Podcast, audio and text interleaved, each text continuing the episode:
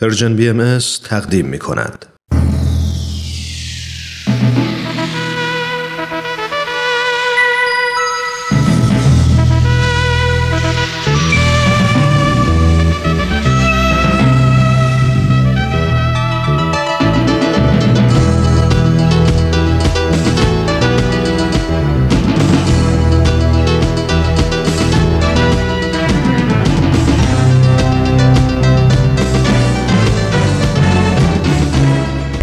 دوست. برنامه ای برای تفاهم و پیوند دلها.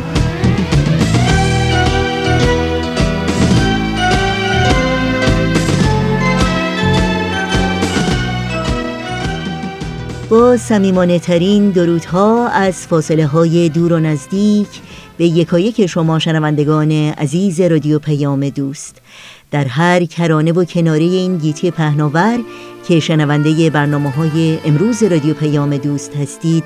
امیدواریم تندرست و دلشاد و ایمن و پایدار باشید و روز خوب و پر امیدی رو سپری کنید.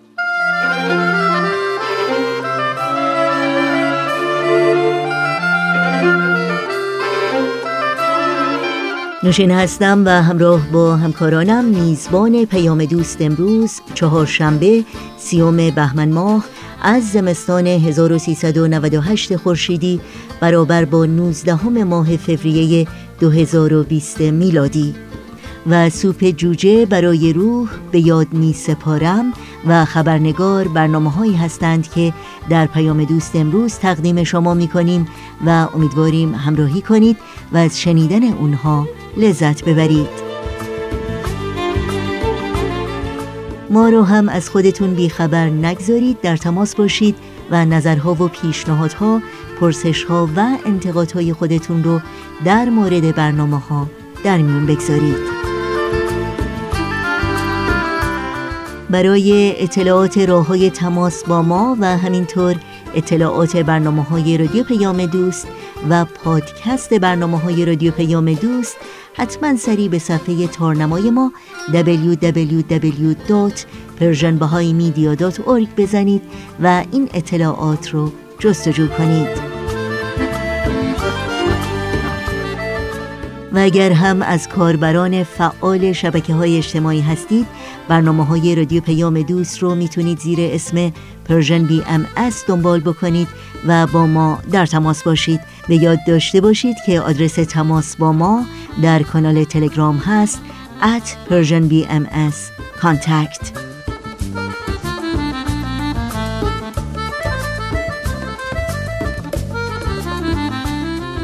شنوندگان عزیز رادیو پیام دوست هستید با ما همراه باشید.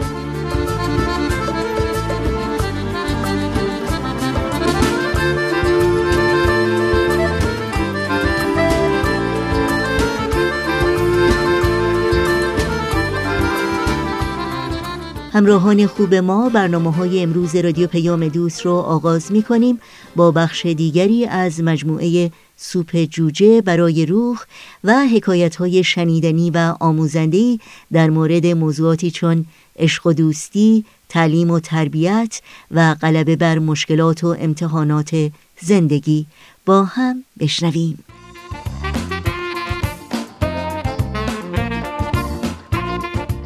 دوستای عزیز وقتتون بخیر. امیدوارم هر کجا که هستید شاد و سلامت باشید. حتما اسم کتاب سوپ جوجه برای روح براتون آشناست. امروز داستان زیبایی از این کتاب به ترجمه علی اکبر راستگار محمودزاده براتون آماده کردیم. این داستان خانواده ثروتمند. با ما همراه باشید.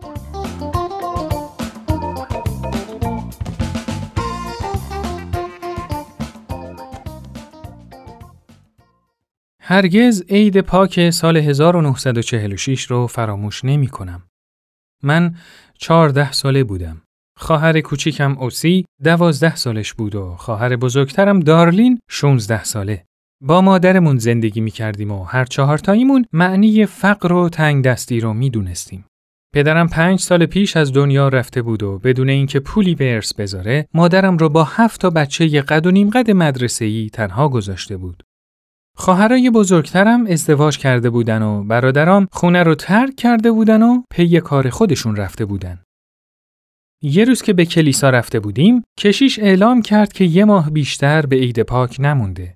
بعد ادامه داد اعانات جمع شده تو عید پاک امسال رو به عنوان کمک به یه خانواده فقیر در نظر گرفتیم و از همه می‌خوام که با پسنداز به موقع نهایت خیرخواهی خودشون رو تو این روز نشون بدن. بعد از رسیدن به خونه در مورد اینکه چه کمکی از دست ما برمیاد صحبت کردیم. مادر گفت می‌تونیم پنجاه پوند سیب زمینی بخریم و تا آخر ماه با اون سر کنیم. با این کار میشه از بابت خوراکی 20 دلار برای کمک کنار بذاریم. اگه چراغای خونه رم تا حد امکان خاموش نگه داریم و رادیو هم گوش نکنیم می‌تونیم صورت حساب برق این ماهو برای کمک کنار بذاریم. خواهر بزرگم هم دارلین تا می‌تونست برای خدمتکاری به خونه های مردم رفت. اوسی هم تا می‌تونست بچه داری کرد. با 15 سنت چند تا کلاف نخ پنبه‌ای خریدیم و مادرم از اونا دستمال قوری و کتری بافت. منم هر کدوم از اونا رو یه دلار فروختم. این کار رو تا جایی ادامه دادیم که بالاخره 20 دلار از بابت بافتن دستمال کنار گذاشتیم. اون ماه یکی از بهترین دوران زندگی ما بود. هر روز پولا رو میشمردیم که ببینیم چقدر پس انداز کردیم. شبا تو تاریکی دور هم می نشستیم و درباره اینکه خانواده های فقیر با گرفتن این پول چقدر خوشحال میشن صحبت می کردیم. بین صحبت ها مادر گفت به غیر ما حدود 80 نفر تو کلیسا جمع میشن. با وجود اینکه کشیش هر یه شنبه به مردم یادآوری می‌کنه که کمکاشون رو برای عید پاک جمع کنن با یه حساب سرانگشتی میشه تخمین زد هر چقدر که ما پول بدیم حدود 20 برابر اون جمع میشه شب قبل از عید پاک انقدر هیجان زده و خوشحال بودیم که خوابمون نمی برد و اصلا توجهی به اینکه تو روز عید لباس نو تنمون نخواهد بود نداشتیم. ما هفتاد دلار به عنوان اعانه کنار گذاشته بودیم. برای رسیدن به کلیسا سر از پا نمیشناختیم.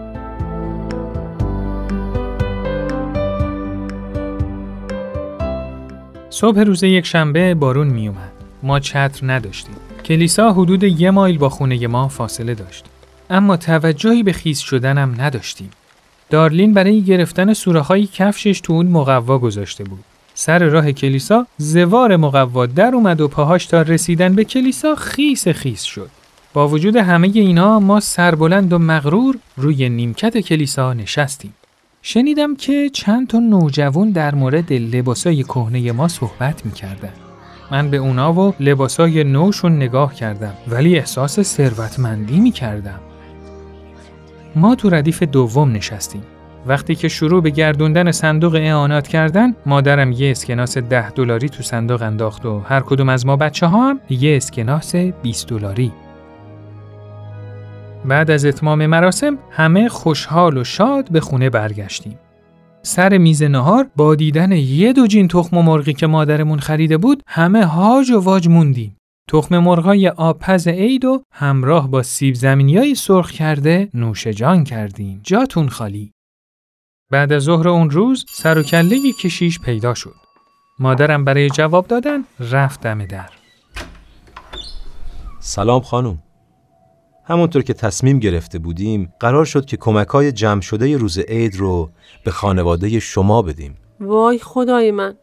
من اصلا فکرشو نمی کردم که شما قصد دارین این پولو به ما بدین. چند لحظه بعد مادر با یه پاکت برگشت. ازش پرسیدم مامان تو اون پاکت چیه؟ اون هیچی نگفت. پاکت رو باز کرد و یه دست پول از اون بیرون آورد. سه تا اسکناس مچاله شده 20 دلاری، یه اسکناس 10 دلاری و 17 تا اسکناس 1 دلاری. مادر دوباره اسکناس ها رو داخل پاکت گذاشت. ما هیچی نگفتیم. فقط نشستیم و به کف اتاق خیره شدیم. ما از احساس میلیونری یه دفعه احساس فقر بهمون به دست داد. ما بچه ها اینقدر زندگی سعادتمندی داشتیم که برای همه اونایی که مادر و پدری مثل مادر و پدر ما و خونه ای پر از برادر و خواهر و مهمون مثل ما نداشتن تأسف میخوردیم. من خوب می‌دونستم که ما خیلی چیزا نداریم که دیگران دارن اما هیچ وقت فکر نکرده بودم که ما فقیریم. عید پاک اون سال فهمیدیم که فقیر هستیم. کشیش پول جمع شده رو به خانواده فقیر یعنی به ما داده بود و من پیش خودم فکر کردم با این حساب ما فقیریم. من اصلا خوشم نمیومد که فقیر باشم. یه نگاه به لباسای کهنه و کفشای زوار در رفتم انداختم و احساس شرم کردم. حتی دلم نمی‌خواست که یه بار دیگه پامو کلیسا بذارم. شکی نیست همه اونایی که تو کلیسا بودن از قبل می‌دونستن که ما فقیر هستیم. به مدرسم فکر کردم. من تو کلاس نهم بین همه بچه ها شاگرد اول بودم. اگه هم کلاسی ها میفهمیدن که ما فقیریم چی می‌شد؟ تصمیم گرفتم که دیگه مدرسه نرم. مدت زیادی تو سکوت مطلق نشستیم. بعد هوا تاریک شد و همه خوابیدیم.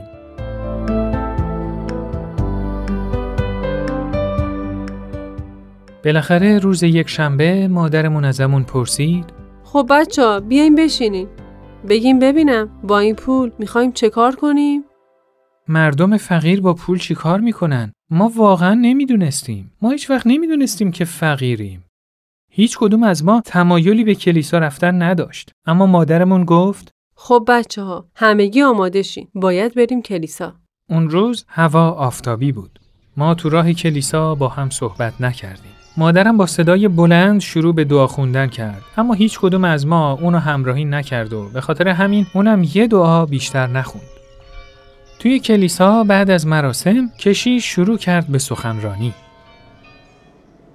دوستان عزیز ساختمان کلیساهای بعضی از مناطق آفریقا از روی ناچاری و نداری از آجر گلی ساخته میشه و همه بدون سقف هستند. مسقف کردن هر کدوم از اون کلیساها 100 دلار پول لازم داره. در قبال هر 100 دلاری که ما بتونیم از اینجا ارسال کنیم، می‌تونیم باعث مسقف شدن یک کلیسا بشیم. آیا بهتر نیست که ما با کمک مالی خودمون به این مردم بیچاره کمک کنیم؟ با شنیدن این حرف ما به همدیگه نگاه کردیم و برای اولین بار تو طول اون هفته خندیدیم. مادر دستش رو توی کیفش برد و پاکت رو بیرون آورد. اون رو به دارلین داد. دارلینم اون رو به من داد و منم اون رو به اوسی دادم. اوسی اون رو داخل صندوق انداخت. کشیش بعد از شمردن پولای صندوق گفت که پول جمع شده یه کمی بیشتر از 100 دلاره. کشیش از خوشحالی در پوست خودش نمی گنجید.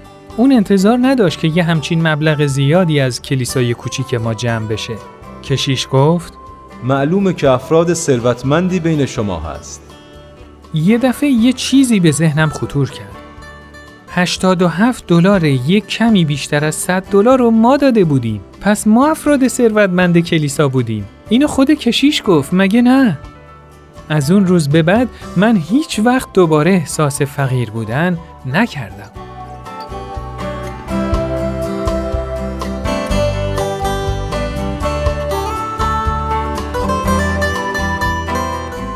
خب دوستای عزیز این قسمت از برنامهمون به پایان رسید برنامه که شنیدید کاری بود از پرژن بی ام از شما خیلی ممنونیم که تا اینجا ما رو همراهی کردید.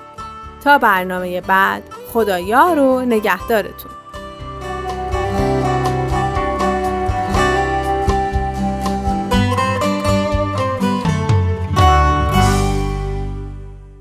با رادیو پیام دوست همراهی می کنید و برنامه رو از مجموعه سوپ جوجه برای روح شنیدید. با هم به قطعه موسیقی گوش کنیم و پیام دوست امروز رو ادامه بدیم. از همین امروز می‌خوام بهتر از دیروز باشم.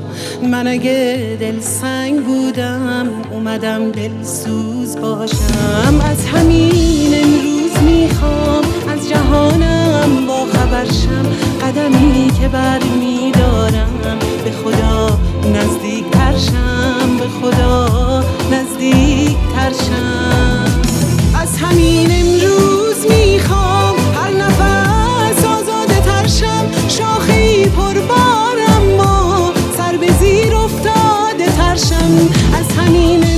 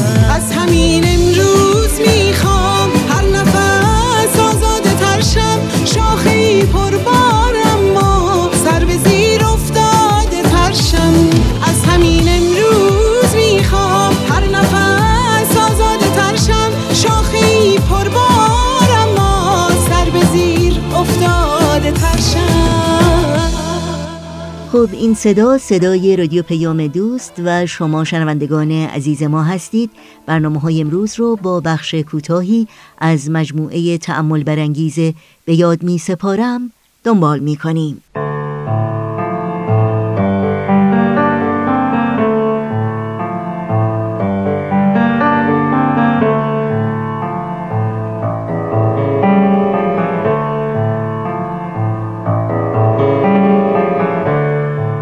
یاد می سپارم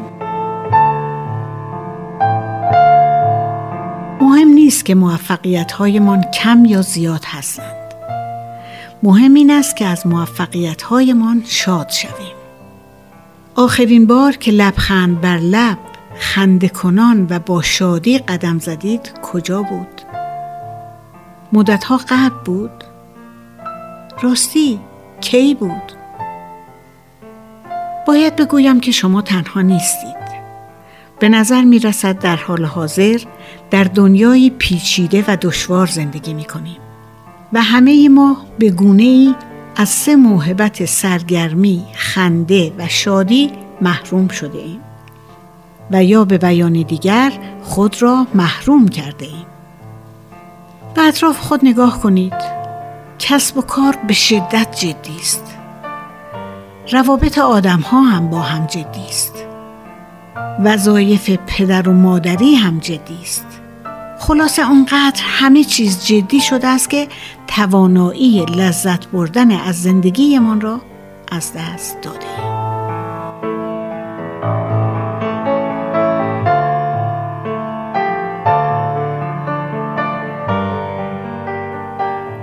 شاید سوال کنید پس چگونه می توانیم به شادی و نشاد برسیم؟ ها؟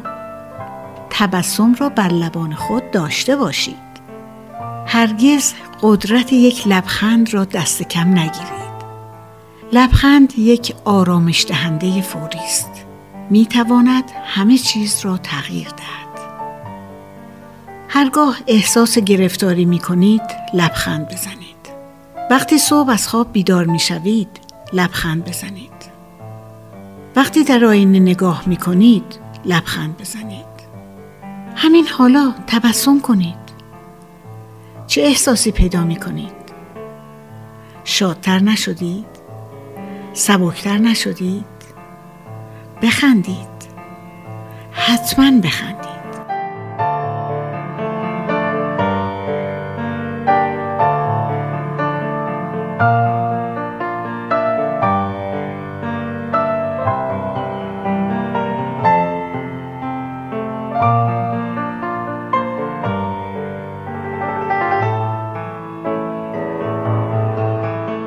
برنامه رو با هم شنیدیم. از مجموعه به یاد می سپارم. امیدوارم لذت بردید. با برنامه های این چهارشنبه رادیو پیام دوست همراه بمونید. چون برنامه بعدی امروز ما خبرنگار خواهد بود که تا لحظاتی دیگر شما رو به شنیدن اون دعوت می کنم.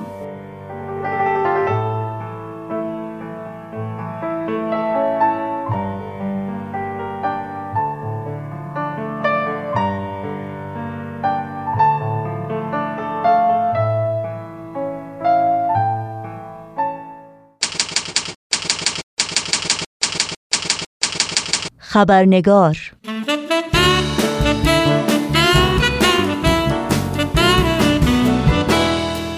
دوستان و دوستداران خبرنگار نوشین آگاهی هستم. به شما خوش آمد میگم و خبرنگار این چهارشنبه رو تقدیم می‌کنم. قبل از اینکه با میهمان خبرنگار پیرامون موضوع گزارش ویژه این برنامه به گفتگو بنشینیم با هم نگاهی گذرا خواهیم داشت. به پاره از سرخطهای خبری در برخی از رسانه های این سو و آن سو و فراسوی ایران زمین. بهاره هدایت فعال مدنی و فعال حقوق زنان هنگام بازداشت و بعد از آن به شدت مورد ضرب و شتم قرار گرفته است. بهاره هدایت از زمان بازداشت در اعتصاب قضا به سر می‌برد و از علت بازداشت وی خبری در دست نیست. مادر نرگس محمدی با انتشار نامه خطاب به رئیس قوه قضاییه خواستار انتقال دخترش از زندان زنجان به زندان اوین شد. نرگس محمدی فعال مدنی و فعال حقوق بشر در زندان زنجان مورد ضرب و شتم قرار گرفته است. و در شرایط غیر انسانی به سر می‌برد.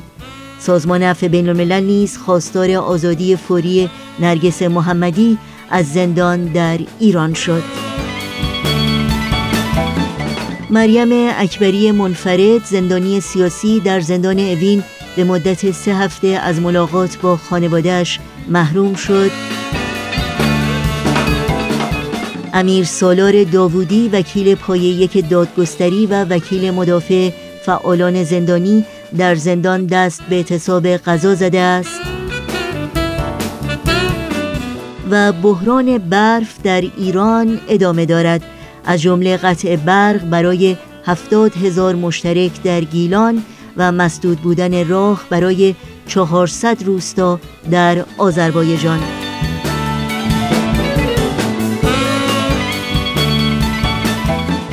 و اینها از جمله سرخطهای خبری برخی از رسانه ها در روزهای اخیر بودند.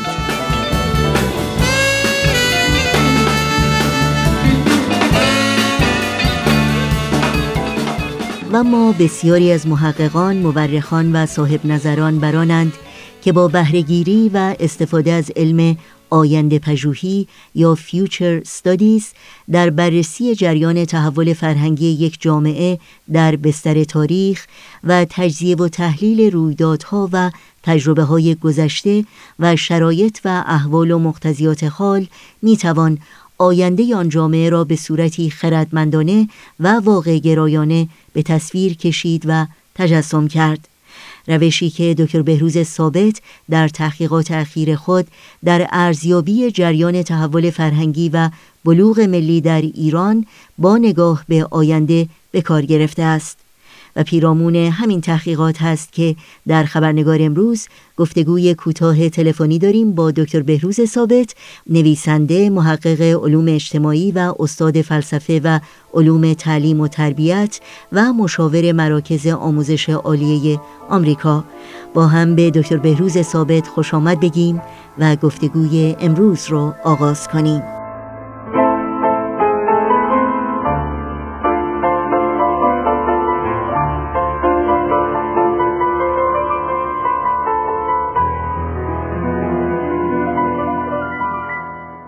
آقای دکتر بهروز ثابت به برنامه خبرنگار بسیار خوش آمدین و خوشحالم که باز هم در خدمت شما در این برنامه هستیم. خیلی ممنون از لطف شما و خیلی ممنون هستم که منو دوباره دعوت کردین تا با هموطنان عزیز و فارسی زبانان گفتگویی داشته باشیم. ممنونم. صحبت امروز ما در باره تحولات ایران هست و یک چشماندازی به آینده ایران در بررسی این تحولات. در آغاز این گفتگو با توجه به تحقیقاتی که اخیرا شما داشتید پیرامون این موضوع و استفاده از آینده پژوهی شاید جا داشته باشه که از شما خواهش بکنم که توضیحاتی رو در مورد روش آینده پژوهی و اینکه چی هست برای شنوندگانمون توضیحاتی رو بفرمایید. بله حتما. این بشر همواره علاقمن بوده که چه به صورت فردی و یا چه به صورت جمعی به آینده نگاه بکنه و وقایع آینده رو قبل از اینکه رخ بدن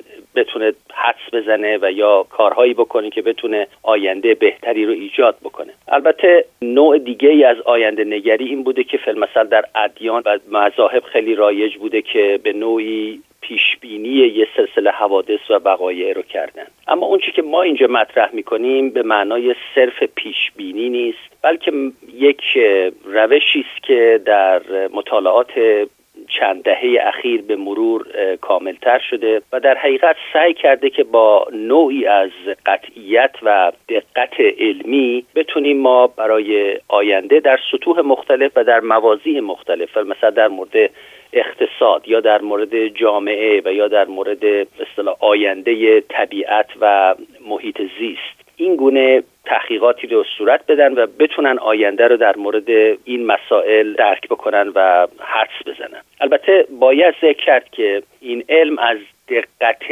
ریاضی و یا علوم تجربی برخوردار نیست. چرا که نوعی از ذهنیت و نوعی از گمان و اینها درش مطرح هست که خب اون طبیعتا می‌تونه اون دقت علمی رو از بین ببره. اما در آینده پژوهی تا اونجایی که ممکنه سعی میشه از فکت ها از آمارها و از مشاهداتی که قابل اندازگیری هستن استفاده بشه تا بتونه این کار از دقت علمی بیشتری برخوردار باشه. و همینطور یک مسئله دیگه ای که و یا میزان دیگری که در مطالعات آینده نگری به کار میره این است که ببینیم این تئوری ها و یا اندیشه هایی که در علوم انسانی و یا علوم اجتماعی مطرح شدن از اونها استفاده بکنه و بعد بر اساس اون تئوری ها بتونه به نوعی از درک دقیقتری از آینده برخوردار باشه. فیلمسل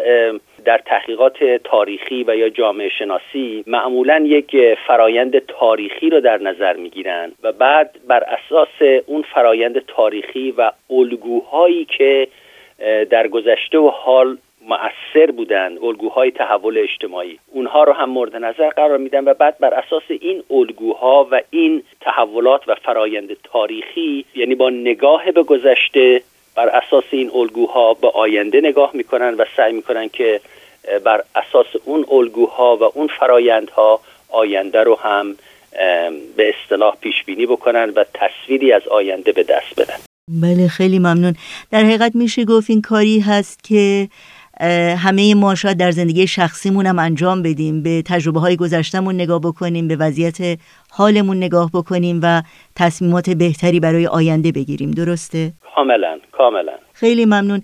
خب بر اساس این آینده پژوهی در رابطه با تحولات گذشته و تجربه های حال جامعه ایران چه درکی رو ما می‌تونیم از آینده ایران داشته باشیم و چه دیدگاهی رو می‌تونیم پرورش بدیم؟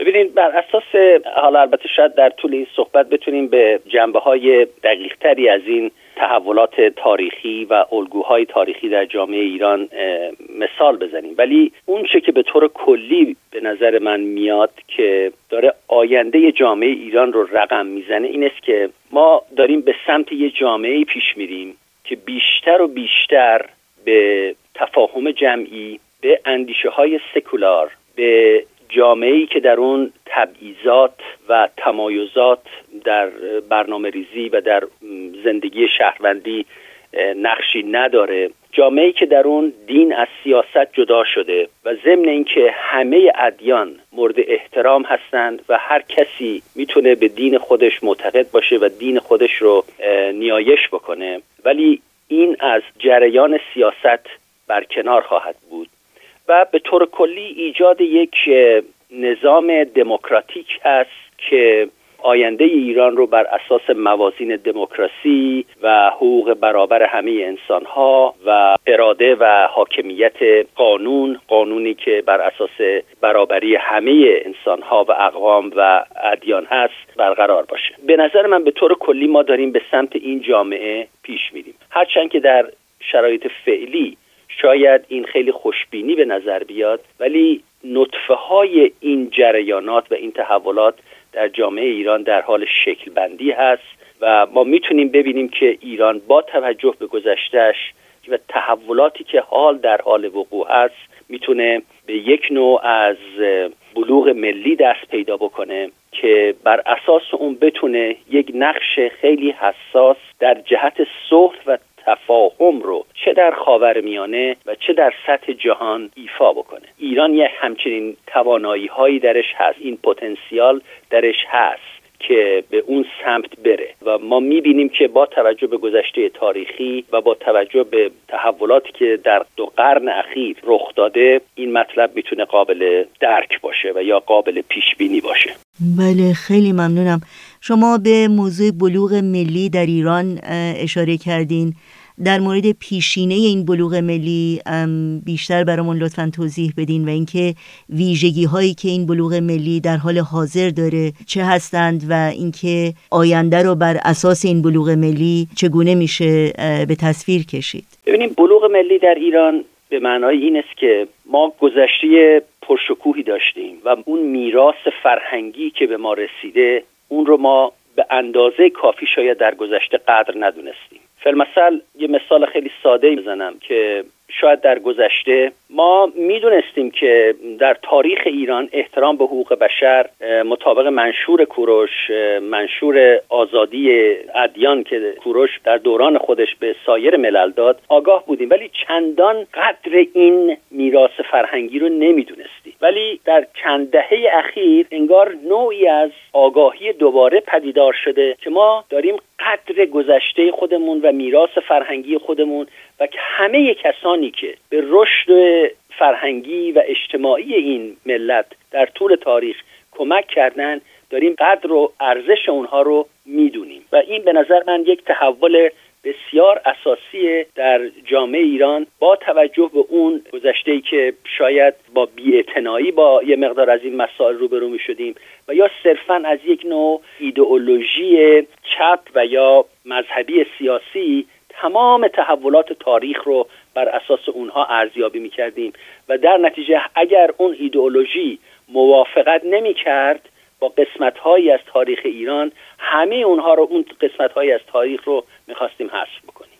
لذا این بازگشت به خود به معنای احترام به ارزش های ملی و تاریخی بسیار قابل توجهه و می‌تونه به نوعی آینده ایران رو رقم بزنه. یعنی نقش داشته باشه در ایران آینده. اما این البته به این معنا نیست که ما در یک نوع شوونیزم غرق بشیم. یعنی از یک نوع بیاعتنایی تاریخی یک, یک نوع فراموشی تاریخی که در گذشته داشتیم بیرون بیایم و بعد وارد یک پریودی بشیم یا یک دوره‌ای بشیم که در اون دوره این تبدیل بشه به نوعی از تعصب ملی. و و یا ناسیونالیزم و امثال اینها. این البته باز در جامعه ایران احتمالش کمه به خاطر اینکه به هر حال همون سابقه تاریخی که ما الان داریم بهش می‌رسیم و می‌خوایم ارج بدونیم مطابق اون سابقه تاریخی ملت ایران هیچ وقت تجاوزگر نبوده. یا اگر هم تجاوزاتی صورت گرفته در بود کلی تاریخ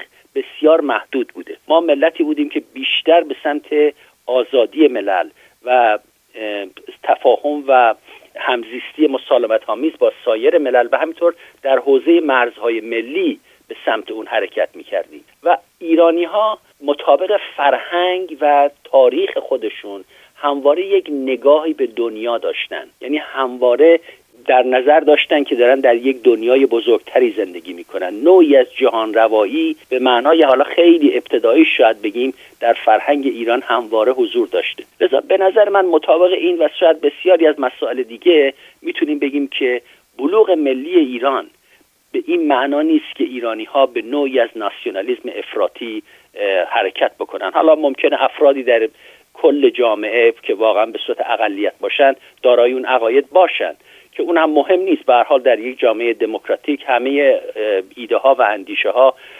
بایستی قابل مطرح شدن باشه. اما اکثریت جامعه ایران بلوغ ملی براش به معنای بازگشت به ارزش ها و میراث فرهنگی خودشه با توجه به اینکه ما داریم در یک دنیایی زندگی می‌کنیم که ما وابستگی به سایر ملل بخشی از تفاهم و صلح و امنیت بین المللی رو ایجاب می‌کنه. لذا ما می‌خوایم جامعه ای رو ایجاد بکنیم که نه با تجدد مخالفت داشته باشه. وقتی میگه میراث گذشته به معنای بازگشت به گذشته نیست. به معنای یک نوع وسواس فکری نیست که صرفا در گذشته زندگی بکنه بلکه با آینده معطوفه. اما از اون میراث فرهنگیش می‌خواد استفاده بکنه که آینده بهتری رو با توجه به مختزیات تجدد با مختزیات زندگی در یک جهان متحد و با توجه به صلح جهانی و امنیت بین المللی مطابق اون ارزش ها ایران آینده رو بسازه. ممنونم. خب شما به تجدد اشاره کردین. شاید بشه گفت که در طی یک قرن گذشته حداقل در ایران قدم های زیادی در راه ایجاد تجدد و مدرنیته برداشته شده اما ایران همچنان گریبانگیر چالش های بزرگی مثل فقر، بیعدالتی اجتماعی، نابسامانی های اقتصادی و سیاسی هست آیا این چالش ها تلاش هایی که در طی دهه های گذشته شده کمرنگتر جلوه میده بقیده شما؟ ببینید به طور کلی اولین افکار مربوط به تجدد خواهی در ایران در نیمه دوم قرن 19 هم به وجود اومد و بعد در سالهای 1905 تا 1911 با انقلاب مشروطه اونها حالت عملی و جنبه سیاسی به خودش گرفت و شاید واقعا بشه بگیم که یکی از اهداف اصلی انقلاب مشروطه همین مفهوم تجدد اجتماعی بود و در این حال تحکیم هویت ملی جامعه ایران. خب در اثر این انقلاب تحولات اساسی به وجود اومد ولی می‌دونیم که اون انقلاب چندان در دراز مدت نتونست پایدار باشه و دچار تحولات زیادی شد. به طور خلاصه من می‌تونم بگم که به نظر من نه ما می‌تونیم بگیم که انقلاب مشروطه کاملا موفقیت آمیز بود در ایجاد هویت ملی و جایگزین ساختن مفاهیم تجدد و نمی‌تونیم بگیم یک شکست بود. بلکه یکی از تلاش هایی بود یکی از تلاش های اساسی بود که جامعه ایران برداشت که شاید در اون موقع قطعا در تمام خاورمیانه بی‌نظیر بود. به سوی دموکراسی به سوی تجدد به سوی ایجاد هویت ملی. و بعدا اگر مسائلی پیش اومد و یا چالش هایی به وجود اومد اینها بخشی از تجربه جامعه ایران بود. و به نظر من خب در دوران حکومت مثلا رضا شاه ما به نوعی جریان تجدد و یا دموکراسی با چالش هایی روبرو بود. اما در عین حال این رو هم نمی‌تونیم منکر بشیم که در اون دوران استقلال و حاکمیت ارزی ایران تحکیم شد و بسیاری از جلوه های مادی و فنی تجدد و مدرنیته به ایران اومد. اصلاحات اجتماعی و اقتصادی صورت گرفت. دانشجویان ایرانی رو به کشورهای اروپایی فرستادن تا در علوم مفیده تحصیل بکنن برگردن و ایران رو دوباره بسازن. دانشگاه ساخته شد و بسیاری از تحولاتی که پایگذار و بنیادهای اساسی تجدد رو در ایران کرد به نتیجه رسید. ولی خب در این حال این مشکلات هم بود و به نظر من به اصطلاح این تضاد بین سنت و مدرنیته تا انقلاب اسلامی در ایران باقی بود. گاهگاهی روند به سمت سنت کشیده می‌شد و گاهگاهی به سمت مدرنیته و یا تجدد. یعنی در حال حرکت و تنش مداوم بود. در انقلاب اسلامی این جریان و یا این تنش به نفع سنت تغییر کرد و خب طبیعتا یک جامعه بسیار سنتی مذهبی در ایران به وجود اومد که با بسیاری از خانش های مدرنیته مخالفت داشت. و بحث ما اینه که حتی این دوره این دوره انقلاب اسلامی هم به نظر من تأثیراتی داشته که می‌تونیم بگیم بخشی از این تجربه جامعه ایرانی است. که این رو من اصطلاحی که به کار می‌برم به نوعی بهش میگیم مرحله کاتارسس یک لغت انگلیسیه. مرحله تطهیر مرحله تهذیب که خب افراد و یا حتی جوامع با این چالش کاتارسیس روبرو میشن. یعنی هر گونه تحولی از یک مرحله رنج و درد میگذره و سپس وارد یک مرحله میشه که در اون زایش مجدد و تولد دوباره صورت می‌گیره. البته این صرفا یک فکر نیست صرفا یک ایده شاعرانه نیست بلکه یک واقعیت خیلی دقیق اجتماعی هم هست. و بسیاری از تاریخدانها و جامعه شناسان هم بر این نکته تاکید کرده مثلا سوروکین که یکی از جامعه شناسان بسیار سرشناس قرن بیستم بود و پایگزار جامعه شناسی نوین در آمریکا در آثاری که نوشت در مورد تحول فرهنگی و تحول اجتماعی چهار مرحله رو در تمام تحولات اجتماعی تاریخی بررسی می‌کنه. میگه جوامع اول با بحران روبرو میشن. بحران تبدیل میشه به نوعی از رنج و گرفتاری و درد و مصیبت و یک نوع امتحان سخت در حقیقت برای جامعه به وجود میاد که وقتی از این امتحان در میاد وارد مرحله تهذیب میشه یعنی همون کاتارسیس مرحله تطهیر. و در اونجاست که این خودش رو دوباره پایه های یک زایش نوین رو تولد دوباره رو میریزه و اون وقت وارد مرحله آخر میشه که در اون اون مرحله قیام و رستاخیزه یعنی مرحله یک پدیده جدید یک تولد نوین.